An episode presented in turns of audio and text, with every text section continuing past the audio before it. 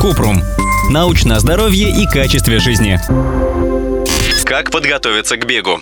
ВОЗ рекомендует бегать или выполнять другую аэробную нагрузку минимум 75 минут в неделю. Если все-таки решите бегать, советуем подготовиться по науке. Контролировать состояние здоровья. Если есть подозрение на болезни сердца, почек, нарушение обмена веществ или давно не было тренировок, то прежде лучше отправиться к врачу и проверить здоровье. Врач подтвердит, можно ли бегать или посоветует другой вид физической активности.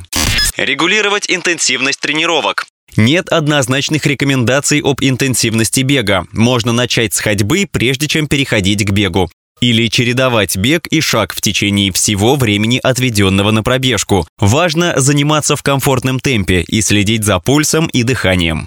Подбирать удобные кроссовки. Американская коллегия спортивной медицины рекомендует для бега легкие кроссовки, которые держат носок и пятку на одном уровне и не фиксируют стопу в одном положении. Однако некоторые исследования утверждают, что нет связи между травмами и неподходящими кроссовками. Врачи рекомендуют подбирать кроссовки, ориентируясь на комфорт и менять независимо от их типа каждые 550-800 километров.